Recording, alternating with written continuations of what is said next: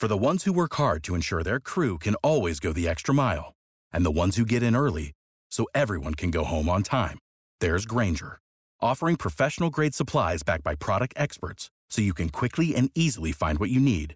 Plus, you can count on access to a committed team ready to go the extra mile for you. Call, clickgranger.com, or just stop by.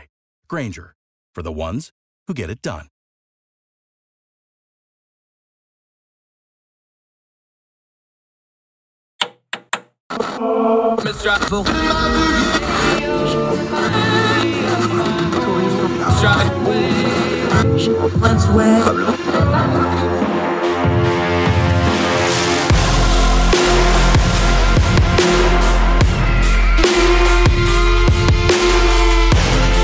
With your host, Andrew Donaldson. This is Heard Tell.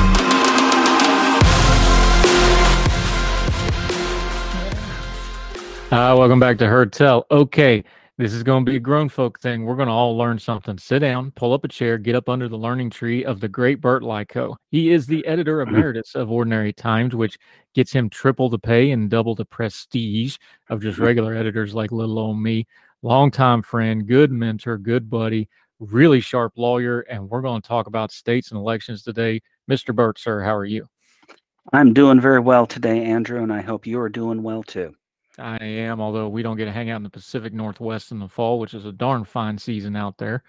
Um, let's start there. We got 50 of these state things. We got one federal government, and the Constitution. Let's just back up for a second. The whole reason we have a constitution is because of the state's relationships to the federal government. The Article of Confederations weren't working. They couldn't figure out the tax stuff specifically, along with another thing. So our constitution, the whole thing, and then of course they did other things, but the whole beef of it was what power do the states have? What power does the Fed have? And pretty much a lot of our constitutional law, constitutional debates, constitutional theory, some way or another, you're going to wind up back there at some point, right? Because that's the that was the genesis problem and we're still working to try to solve it, aren't we? Well, that's that is a good perspective and uh, at least one of many perspectives on what happened in Philadelphia in 1787 to reallocate power as between the several states and the single national government. We can get into a lot of uh, interesting historical and abstract theory, and I don't know if we're going to be drilling down that far into it or not. But figuring out what states are going to do and what the national government is going to do is at the core of what the Constitution is about. Which gets us to this case we're going to be dealing with. Um, Moore v. Harper. It's up for the Supreme Court. You have called it one of the most consequential cases in many a moon. I agree with you on this, although it's not going to get the splashiness like the Dobbs decision or like a gun rights decision or something like this, because you do got to get in the weeds a little bit but this is the crux of it. We have national elections that are administered by the states. And the Constitution, and I'll tee you up like this, and you can kind of explain Article 1, Section 4, the quote unquote election clause of the states have the power to do the elections, except where the feds have power to do the elections, except where the states have power to do elections. Is that a pretty good summary of it? uh, the, the summary is the states have power to do elections um, specifically to regulate the time, place, and manner that the elections take place. That's a phrase used in the elections clause. Unless the federal government steps in and makes a national rule that all the states have to abide by. That's that is one of the two elections clauses. Uh, the other elections clause applies to presidential elections, and I'm betting we're going to be talking about that towards the end of our conversation today. I wish we weren't, but I got a feeling we'll be talking about that for the next two years, give or take. Um, let's throw one more in there because we got to have the constitutional background. The 17th Amendment, and we're working off Burt's piece, uh, Moore. Harper's um, in ordinary-times.com. Make sure you read the whole thing. Lots of link stuff in there. We're going to be talking about it a lot today, but make sure you read, do your own homework so you know what we're talking about. The 17th Amendment is a part of this too, because that changed part of this, because of course, that's the amendment about the U.S. Senate. Right, which provides for direct popular election of senators uh, as opposed to the pre 17th Amendment way of doing things, which was uh, some states chose not to have direct popular election of senators, but the legislatures themselves uh, chose who would represent the state in the Senate. Now, think about what that means on a political basis. Think about your own state and who your state legislator, your state legislature would send to the Senate instead of the voters as a whole. Uh, let me illustrate that with a story. Um, a story about another state. Let the the state I'm thinking of is the state of Colombia, one of the states of the United States. And Colombia is weird because they don't divide themselves up in Colombia the way the rest of the country does into the two national political parties. They have a gold party and they have a silver party. And they're all wonky about it there in Colombia and they don't it's useless to try and figure out uh, whether if you live there you'd be a gold party member or you'd be a silverite. Uh, but what's important to know is that statewide, the Gold Party is much more popular than the Silverites. Uh, the Gold Party routinely gets between 55 to 60 percent of the statewide vote. But way back in 2010, there is a really awful scandal, and the voters of Colombia rightfully threw the Gold Party majority out of the state legislature because they were all corrupt and there was near complete turnover. And the Silverites for a brief shining moment in their minority party history, had the governor's seat, and they had both houses of the Columbia State Legislature. And they used the power that they got ruthlessly to redraw all of the legislative maps in their own favor. Uh, that was for the lower house, the upper house, and the congressional delegation. And they did that because they knew that the Gold Party was going to retake their majority in the next cycle. The, the Gold Party did eventually recover and is back to its historically high performance in the state of Colombia. But the Silverites have a significant grasp over the state legislature. And most of the time, they can have more than two thirds of the members of both houses. So they can override any veto that the Gold Party governor might throw at them. What is really interesting to us and what's relevant to this case in the Supreme Court would be who gets to draw the map for Colombia's congressional delegation, who, who the state of Colombia is going to send to the U.S. House of Representatives. Since the legislature in in Colombia is dominated by the Silverites, they will draw the district map to maximize the number of Silverites who get sent to Congress in spite of the fact that there are a lot more members of the Gold Party than there are Silverites in the state. So, if we were thinking about what impact does the 17th Amendment have in Colombia, it means that Colombia is going to be electing routinely two members of the Gold Party to the Senate and a large majority of Silverites to the House. Uh, Burt Likko joining us. So Colombia has themselves a problem how do we extrapolate this to a state like, say, North Carolina, which is the deal in Moore here? They went from four, 13 seats to 14 seats, is the issue here. But mm-hmm. we got to do the background here. Every congressional election for the last 10 years or so has been challenged in court. There's been a lot of redo elections. These lines have been moved around around. North Carolina has been a hotbed for redistricting slash gerrymandering, whichever side of the fence you put that on. These lines are getting moved. They're getting challenged constantly. It's in court all the time. Obviously, when something gets to the Supreme Court, that's the last stop, not the first stop. So, just a little bit of the background, though, like your Silverites and the Gold folks, you know, how does this apply to a North Carolina where you wouldn't think it would cause total chaos to go up one congressional seat, but it is? Um, it is. And part of the reason for that goes back to the Voting Rights Act of 1965. And in that act, we care a lot about a concept called vote dilution. Uh, that is outlined a whole lot in Section 2 of the Voting Rights Act of 1965. And we now have some fairly recent Supreme Court cases interpreting Section 2 and applying it to elections in places like Oklahoma and Arizona and North Carolina. Uh, we'll be getting uh, direct rulings about North Carolina come the end of this term. If you think about my hypothetical state of Columbia, uh, it's useful for you to first figure out what is the problem that Colombians have. I think the problem that Colombians have is that their votes are being diluted.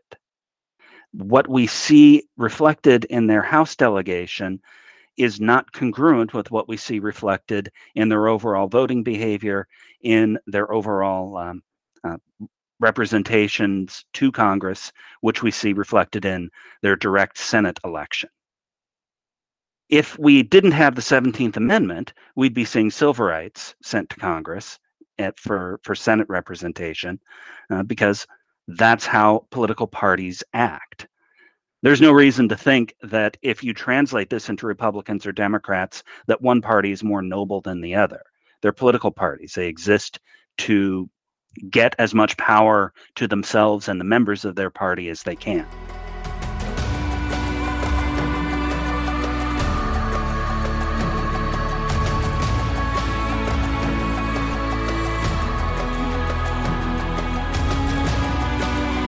Save big on brunch for mom, all in the Kroger app.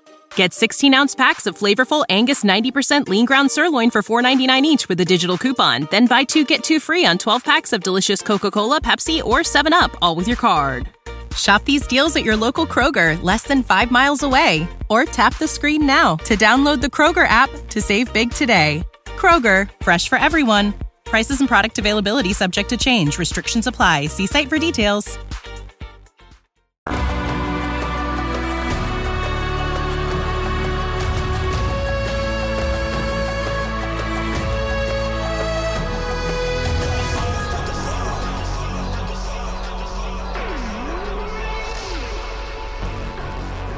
So that's how they behave.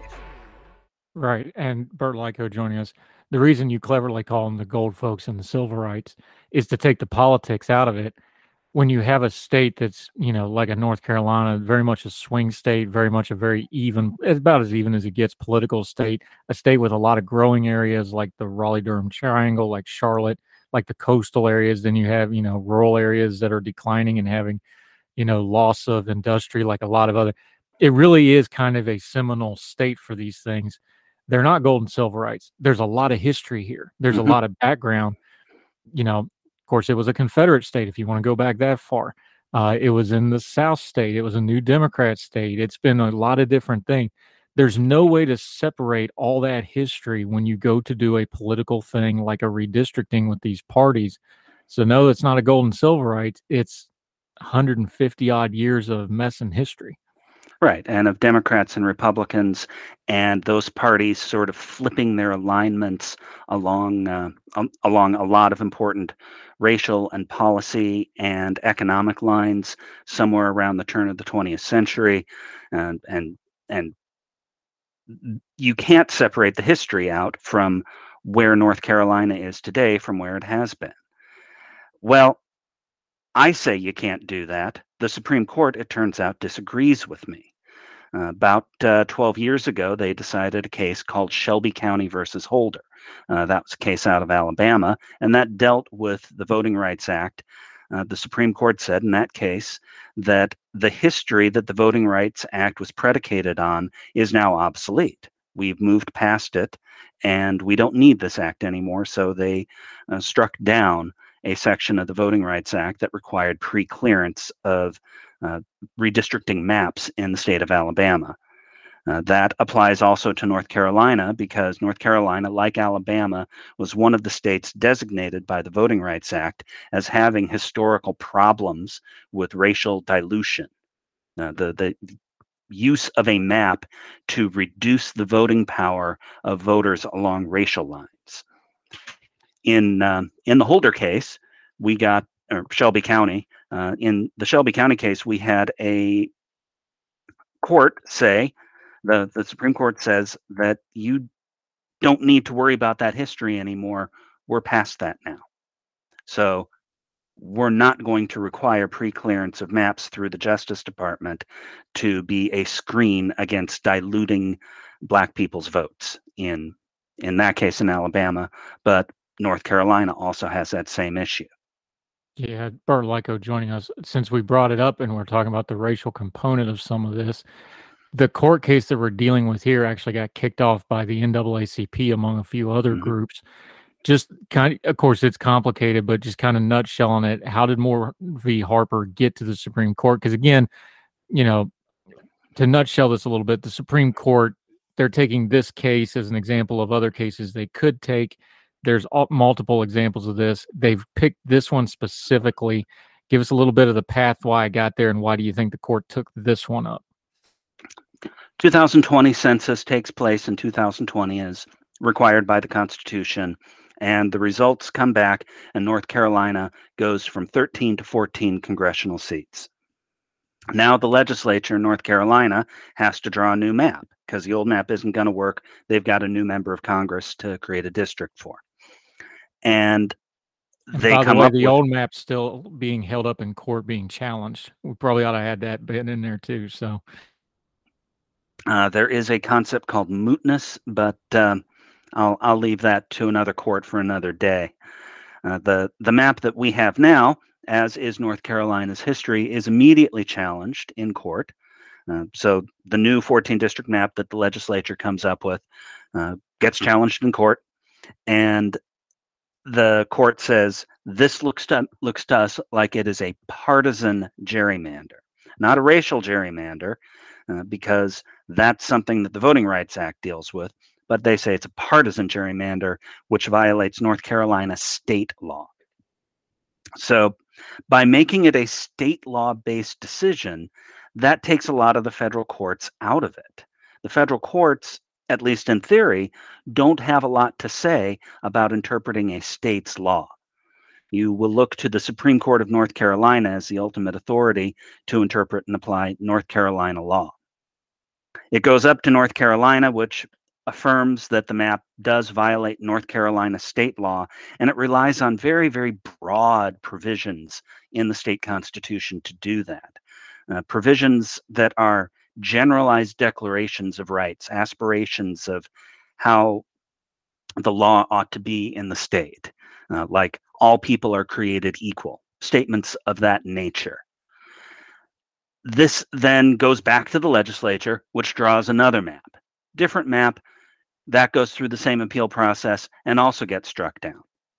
Now, the North Carolina Supreme Court, after striking down the second map, says, All right, we've had it with you, legislature. You can't do this right. We're going to appoint a, spe- a panel of three special masters, uh, temporary uh, judges, whose job it will be to draw up a new map. And they appoint three special masters who get together and they draw a new map. And that's a map uh, that if we're going to be airing this on election day, that is the map that you and other North Carolinians will be voting on today. And the, now, is that the enacted map or the revised legislative map? Because I get them confused.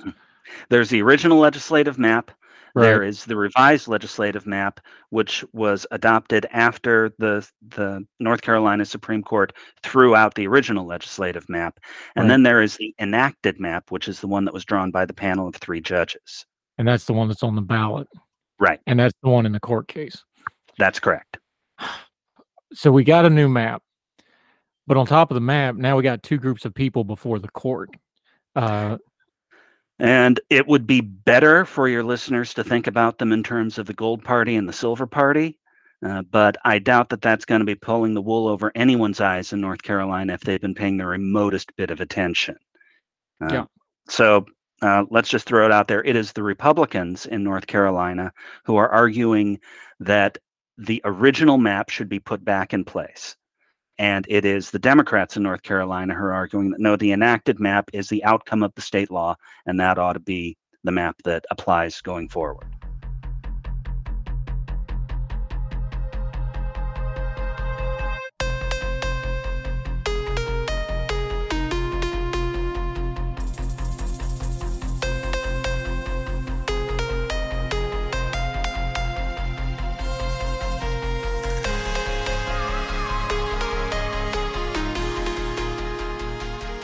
Now we do have some progress here. It's not all bad news. Burt Likko joining us, breaking this down.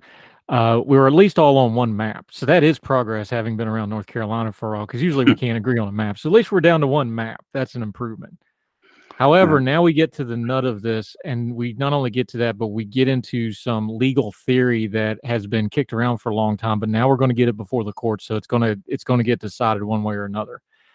And this brings us to the independent state legislative theory.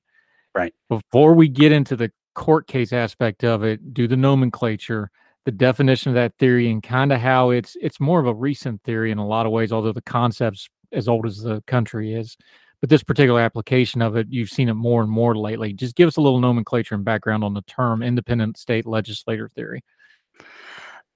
The independent state legislature theory is that it is the state legislature and the state legislature alone which has authority to draw district maps.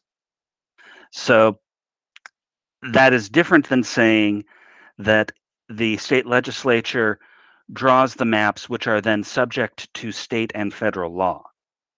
If you take the version of the independent state legislature doctrine that is being advocated by Republicans in the Moore versus Harper case, the state legislature has uh, what's called plenary and exclusive authority. Plenary meaning absolute, they can do whatever they want, and exclusive meaning no one else participates in that process. So, this goes back to where we started, and you laid it out in your piece this way as well. And I think it's a good touch point just so we don't get completely unmoored here. This goes all the way back to that original Constitution that we wrote that we now know of as the U.S. Constitution. Um, this is something that was debated then. Uh, you talk about some names, Charles Pinckney, among others. Mm-hmm. Again, this is not a new concept at all, is it? It's not a new concept, but it is a newly reemerged concept. And sometimes very, very old concepts that have sat around and been dormant for a very long time get revived, and, and sometimes to very great effect.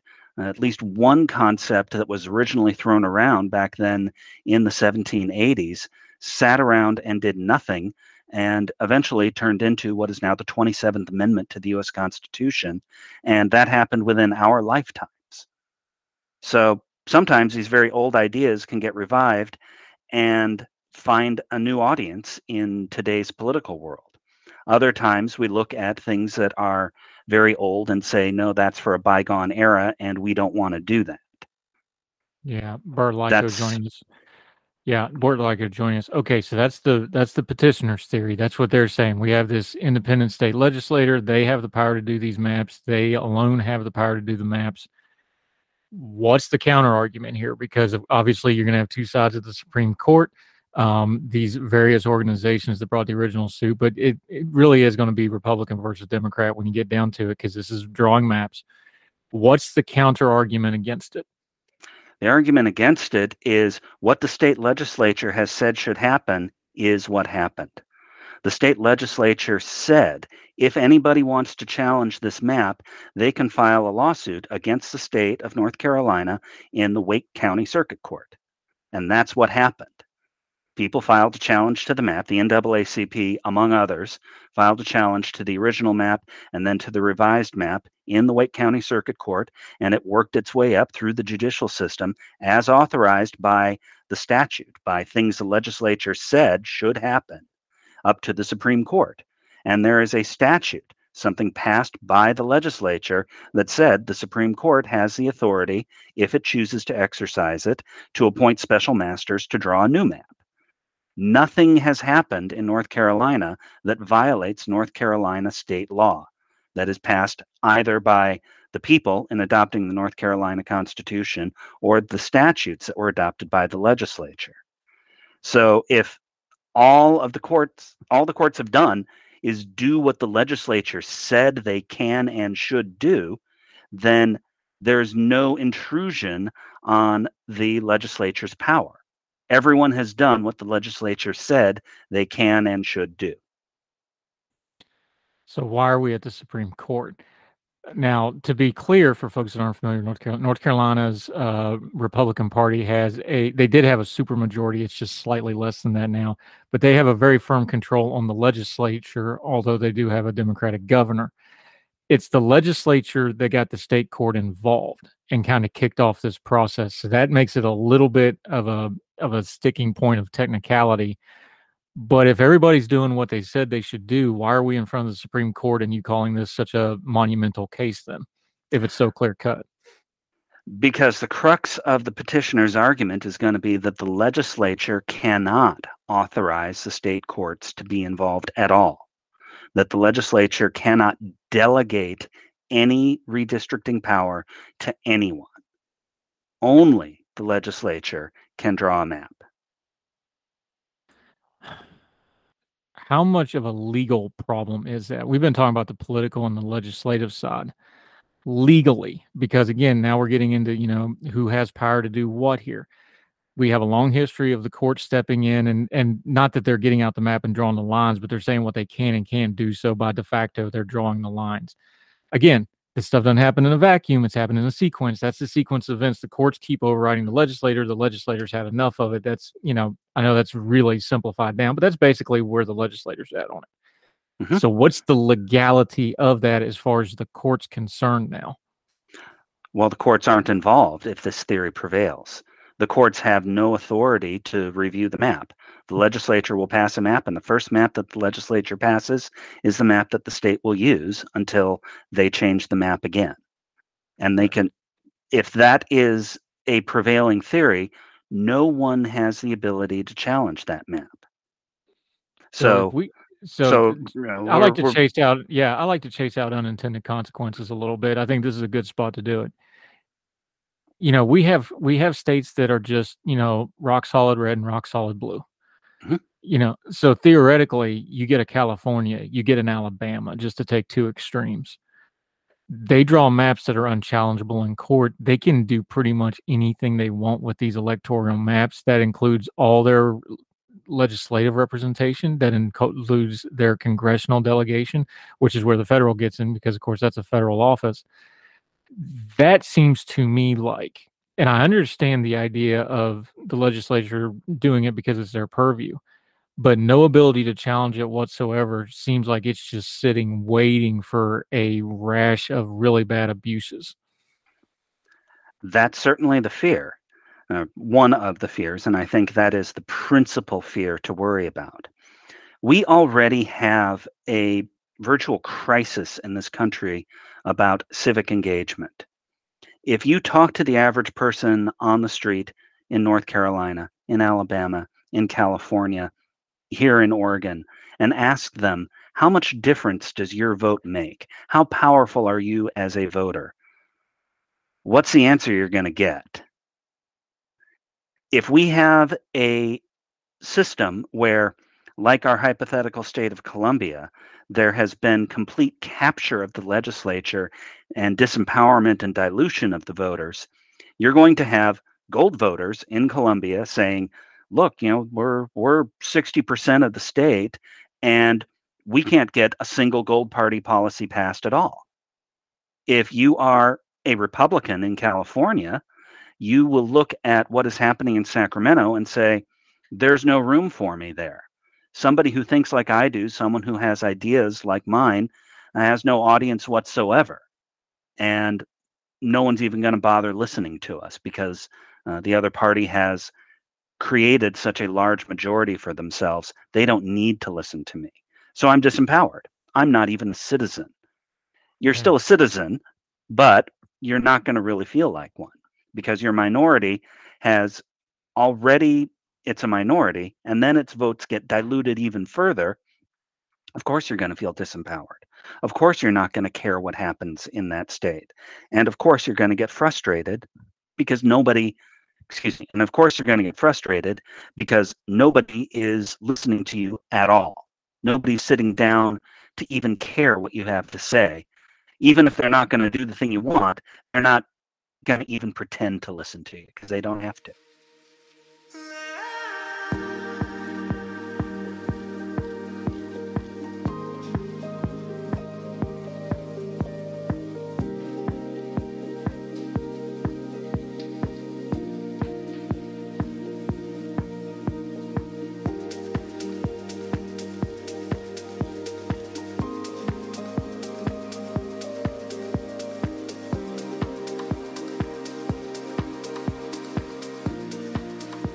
Burt Likko joining us. To your point, for all the talk we've had about elections lately and voter rights, and of course there was a lot of accommodations that had to be made for COVID era, um, and all that. A lot of noise last few years. Maybe because of it, voter turnout's been going up, like statistically going up. They think the voter turnout here will be higher than the last midterm elections. I agree with that. I think it will. I think it may be significantly up.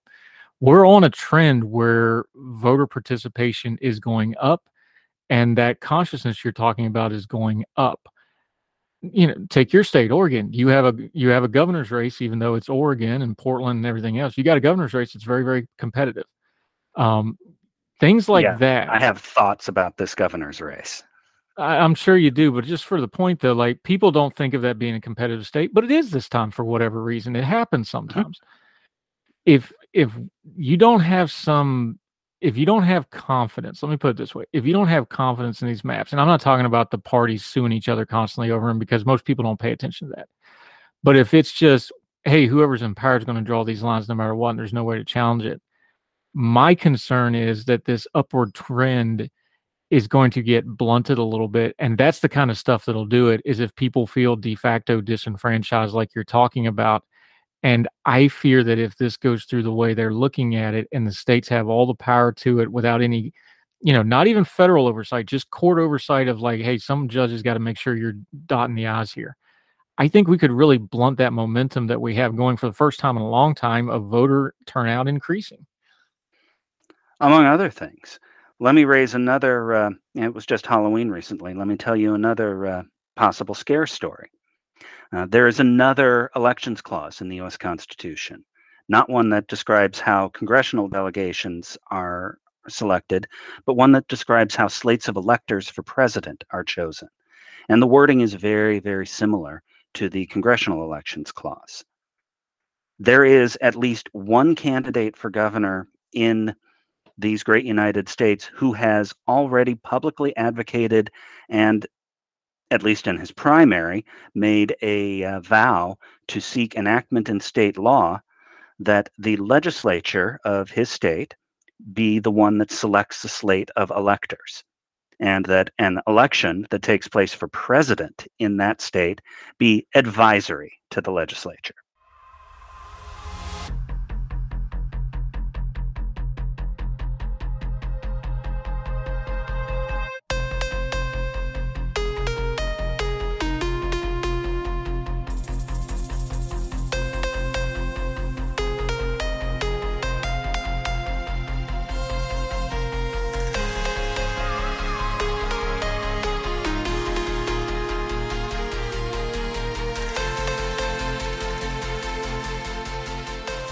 Burt Likko joining us. That leads into a piece of this that doesn't get discussed enough, but we've been talking about it. You talk about it, our friend Em Carpenter. We talk about this every time we talk about the Supreme Court. If you had a theme for the Roberts Court, it would be the legislature needs to deal with this. There's a congressional piece to all this. A lot of this, you know, we're banging on the political parties and we're banging on the Supreme Court a lot here.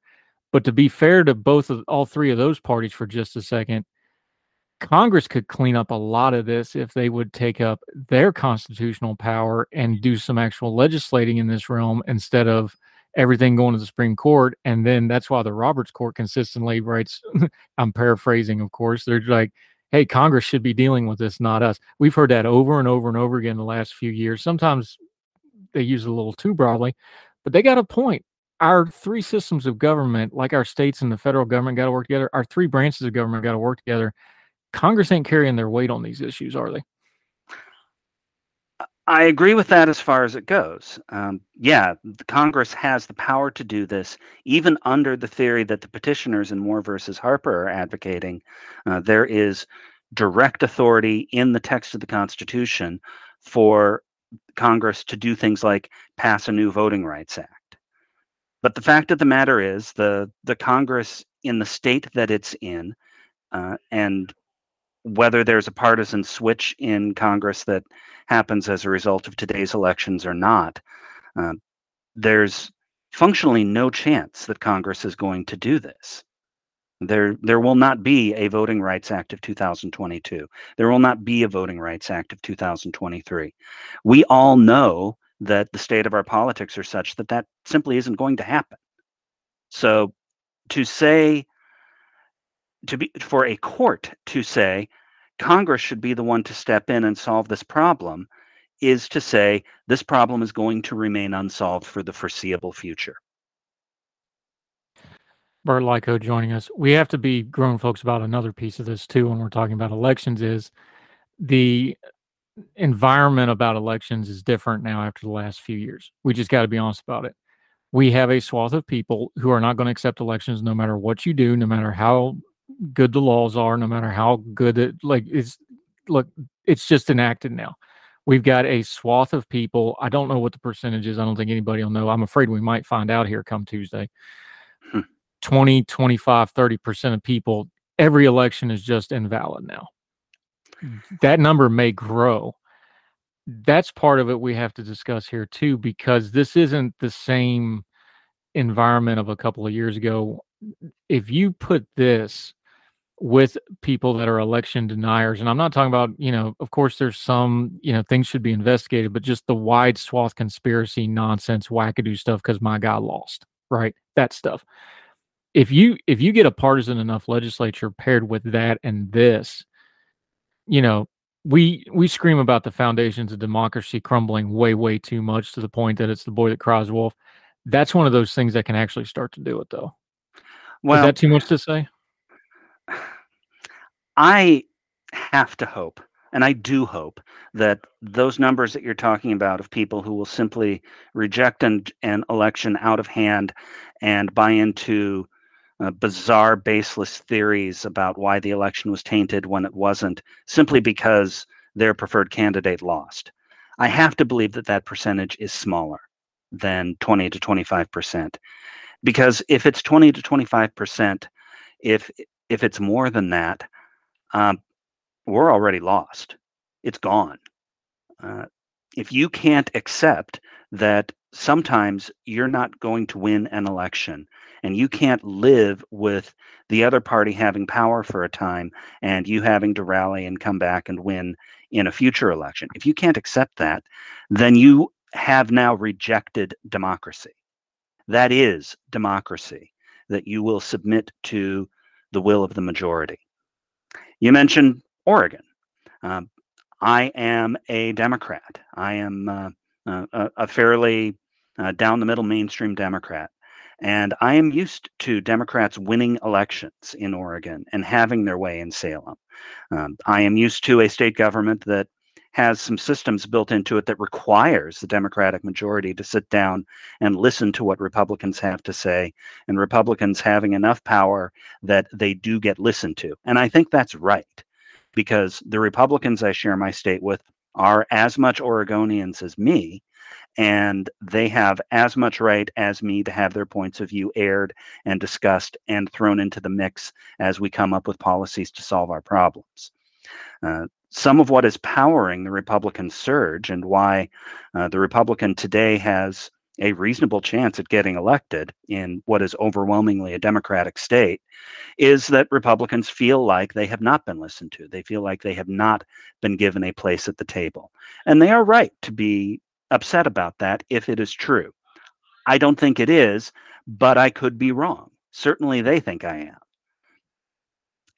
if you don't have that process where everybody says, okay, um, I'm a Republican and I don't like the Democrat who got elected governor, but she got elected governor, so she's the governor. Now I want to sit down and bargain with her and speak with her and have her listen to my concerns and take me seriously. If you aren't doing that, if you aren't emotionally willing to do that, then you have now said, I fundamentally don't accept that I'm part of a democracy. The same thing is true for the governor. If the governor says, I don't have to listen to you, Republican, because I have a, a, two vote majority in the state house and uh, and and I'm going to get reelected because that's just how the partisan politics break down, then that person has also stepped away from democracy. If we're going to mm. live together and have different points of view, we have to talk to each other and listen to one another. And we have to agree that there is a nonviolent way to work out and resolve our differences.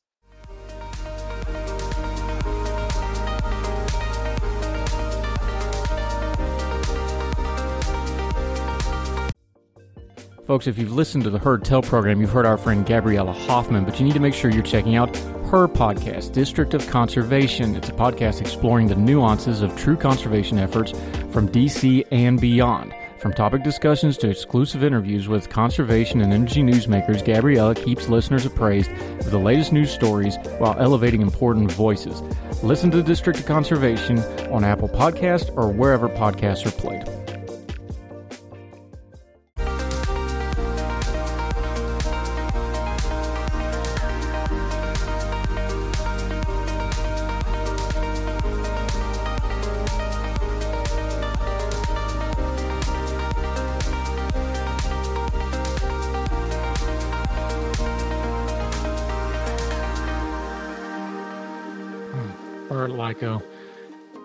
This is going to the Supreme Court. It's going to be heard on December the 7th. There's your fun date for something important, right? December 7th, this is going to be heard. And a signal, with- Yeah. a signal to you of what's going on is this is the only case on the Supreme Court's calendar that day. And they've allocated three hours of argument. which That's is a, lot, lot. Which is a lot. Um, usually get 20 minutes aside. That's it, and they move along. Tea leaf reading at the Supreme Court's a waste of time. Uh, it's a big business. Everybody has fun with it. It's a waste of time. Let's stick to the to the to the things here, though. Practically, normally going to the Supreme Court and going, "You have no power here, sir, madam." Uh, that usually doesn't go real well for you when you stand before the nine. However, that's kind of the argument here. Uh, but where do you feel this is? There has been some briefs and dissents in previous cases. You talk about as you look at the court, there's probably about three to four votes that may go that way for this uh, theory if it comes to it. I don't want to tea lead, just lay the land for us. What is it going to look like when they argue this case, do you think? Because now we can listen to it, which I'm not convinced is a great thing, but world we live in. When we're listening to this case, if we're listening into it, what are we listening to? Who are we listening to specifically? Uh, again, with the caveat that uh, reading the tea leaves is just that. We really should not try and invest a lot of weight in in what what we predict. Uh, but what you should listen for is uh, the theme that you mentioned before. If there is a theme to the Roberts Court, it is the legislature needs to take care of this. Uh, this isn't our job. Uh, listen for that. I think you're going to hear again and again and again the argument, but Congress could step in, couldn't it? I expect to hear that from the bench during those arguments multiple times. Congress could step in, couldn't it? And expect to hear the petitioners really underlining and highlighting that part of their theory. Uh, just to put this, because this has been a heavy topic, just for a fun topic, over under two Clarence Thomas questions during the three hours of discussion. Uh, my money is going to be on zero. you think he'll go zero, really? I think I think he'll go zero. So I will take the under on uh, on any bet. To be fair, that would be consistent to his character. He very rarely asks questions, just well known to be so. But Yeah, in in recent years, he has been asking more questions. Uh, in um, you know last term, his output of questions during oral argument tripled. yeah, He asked three. three. and we have to take out right after Scalia died because he talked the first bench after Scalia on purpose. That was somewhat of a tribute to his friend. So you got to take that one out too. But a little Uh, bit but I'll tell you the real reason why, and and this may get a little bit heavy again because it goes back to tea leaf reading. Uh, but I would fully expect that if there is going to be questioning that is attempting to persuade uh, undecided members of the nine to vote with the petitioners, uh, that questioning is most likely to come from Sam Alito. Yeah. And Yeah. if there's going to be questioning that is most likely to try and draw undecided members of the nine to vote with the respondents and say that the, independ- the independent state legislature doctrine does not provide exclusive, non delegable plenary power to a legislature, uh, that that is likely to come from Elena Kagan. Yeah. It'll also be interesting to see. Uh, of course, we have you know new justices, uh, and then of course nobody ever knows what John Roberts is going to do, especially in big time cases like this. It's always hard because he's so hyper aware of things. It's going to be an interesting case. We, you need to read this whole piece in Ordinary Times, uh, ordinary-times.com. He's the editor in chief emeritus for a reason because he can bang these things out before I even get done asking him to do it because he's just that good. Um, one last thing I just I have to ask because it's the topic at hand. We've seen really big time uh, court stuff. Of course, Dobbs' decision was you know seismic. I think that's a fair way to put that one. You said this is the most consequential case since Shelby. Even if this Mm-hmm. goes in the way that you think it's not good for the country, we're not going to see a, a blowback like Dobbs with this just because the awareness isn't there. Would it be Yeah, two years at the next subtle. election? Yeah. Would this be, you know, 2024, the next election, people might notice a change? If this goes into effect, how long before people would actually notice it in their maps, in their polling places? Because I got a feeling this is one of those things where it'll go through the court and then the after effects take a while to get into the social conscious. Is that an accurate way to put it? Probably. It's, I, I, I hate to sound condescending to the average voter, because I think the average voter is smarter than the popular wisdom likes to make fun of them for being. Uh, I do think the average voter is aware that they are members of a geographic district and that the boundaries of that district have been created for political advantage to somebody. Uh, so you know, I can throw out scare numbers for low levels of civic engagement. Uh, we've all heard them. Uh, but I do think the average voter is aware that their vote is being directed in a way that is to a somebody's political advantage. Uh, when will they start feeling the effects of this doctrine if the Supreme Court adopts it? In theory, they could right away. We know from another case out of uh, Texas in the early 2010s that although a legislature traditionally only redistricts once every 10 years, there's no rule. They can redistrict every election if they want. And wouldn't that be fun for y'all there in North Carolina? Yeah, I it is never fun. Um, it's never fun when you got to redraw elect. It's never fun when you got to redo an election three times over a map, which we did a couple of years ago. No, it's not fun at all. Burt Likko, you're outstanding, sir. I love having you on. We're going to keep having you on because we actually been talking about we want to do some constitutional stuff because you explain it so well. Even I can understand it.